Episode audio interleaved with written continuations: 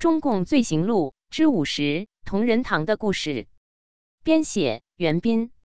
大纪元二零二一年九月八日讯，由郭宝昌执导，著名演员斯琴高娃、陈宝国、刘佩琦、何赛飞、蒋雯丽、杜雨露等主演的《大宅门》，当年在央视黄金时段首播后，曾以十七点七四点的收视率夺得二零零一年年度收视冠军，可谓红极一时。该剧讲述了中国百年老字号百草厅药铺的兴衰史，以及医药世家白府三代人的恩恩怨怨。而百草厅的原型便是赫赫有名的百年老店同仁堂。导演郭宝昌曾说：“我在同仁堂生活了整整二十六年，出于各种考虑，经过艺术加工，才写成百草厅。实际上，它就是同仁堂。”今天我就来跟大家讲讲同仁堂一九四九年以后的真实故事。一九四九年初，北平沦陷于中共之手，百年老店同仁堂也发生了巨大的变化。这个有着二百多年历史、曾和清王朝有着密切关系的家族企业，在这年三月份建立起了工会，隶属于北京市国药工会。同仁堂的职工们说。这可真是开天辟地第一回的新鲜事儿，往后咱们也当家做主了。同仁堂品牌始创于一千六百六十九年，清康熙八年，创始人是乐显阳，他曾在宫里当过御医。二百多年来，同仁堂一直都是乐家人掌握，伙计们的工钱从来是东家说多少就是多少。如今不一样了，人民当家做主了。同仁堂的职工提出要和乐家谈判，除了谈涨工资的事，还有管理上的一些事宜。乐家人当中有因循守旧的，也有开明达观的。可是和自己店里的职工谈判，别说没经历过，连听都没听说过。但他们也知道时代不同了，惹不起工人阶级，当然不敢拒绝职工的谈判要求。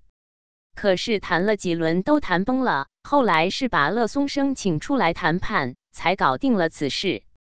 乐松生是乐家第十三代子孙，从十七岁就进入家族企业工作，学习经营家族企业。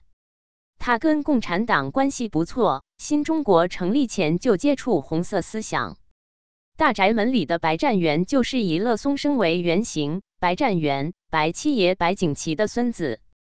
一九四九年十月四日，同仁堂的工会举行了一个庆祝中华人民共和国中央人民政府成立的联欢晚会，特邀请乐松生代表资方参加，并且说这个联欢会有很重要的内容。乐松生不是很明白，工会举办的联欢会怎么会邀请他这个资方代表呢？乐松生欣然同意前去参加联欢晚会，不过。这个联欢会的压轴大戏，乐松生万万没想到，原来是推举同仁堂的经理，而大家一致推举的就是乐松生。开始，乐松生还怀疑是不是自己听错了，直到会场内响起了热烈的掌声，主持人请他给大家讲几句话的时候，他才意识到这是真的。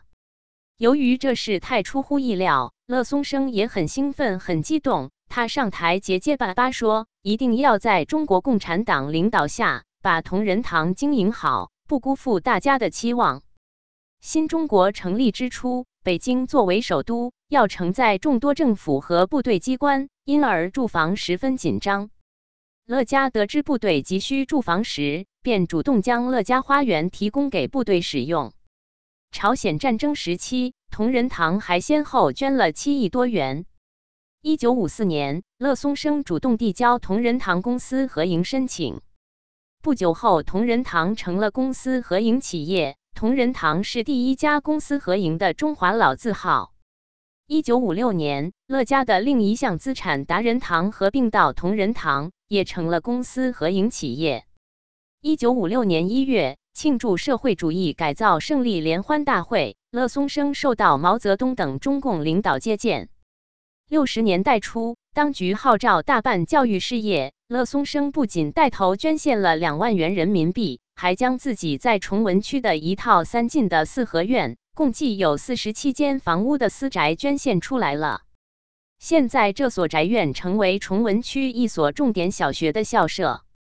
由于乐松生的贡献，那时候他和荣毅人一样享有很高的荣誉，有南荣北岳之说。当时乐松生是全国工商联主席，还当过北京市副市长，与当时的中共北京市委书记彭真关系很好。可文革期间，乐松生被认定是剥削劳苦工人的万恶资本家，加上他与彭真的关系，他的处境自然不会好过。在一九六六年的一次抄家中，乐松生的母亲与妻子离开了人世，乐松生也重伤住进了医院。后来，乐松生痊愈出院，但已生无可恋。两年后，一九六八年，以非正常死亡的方式走完了他的一生。当时有人说他是自绝于人民。责任编辑：高毅。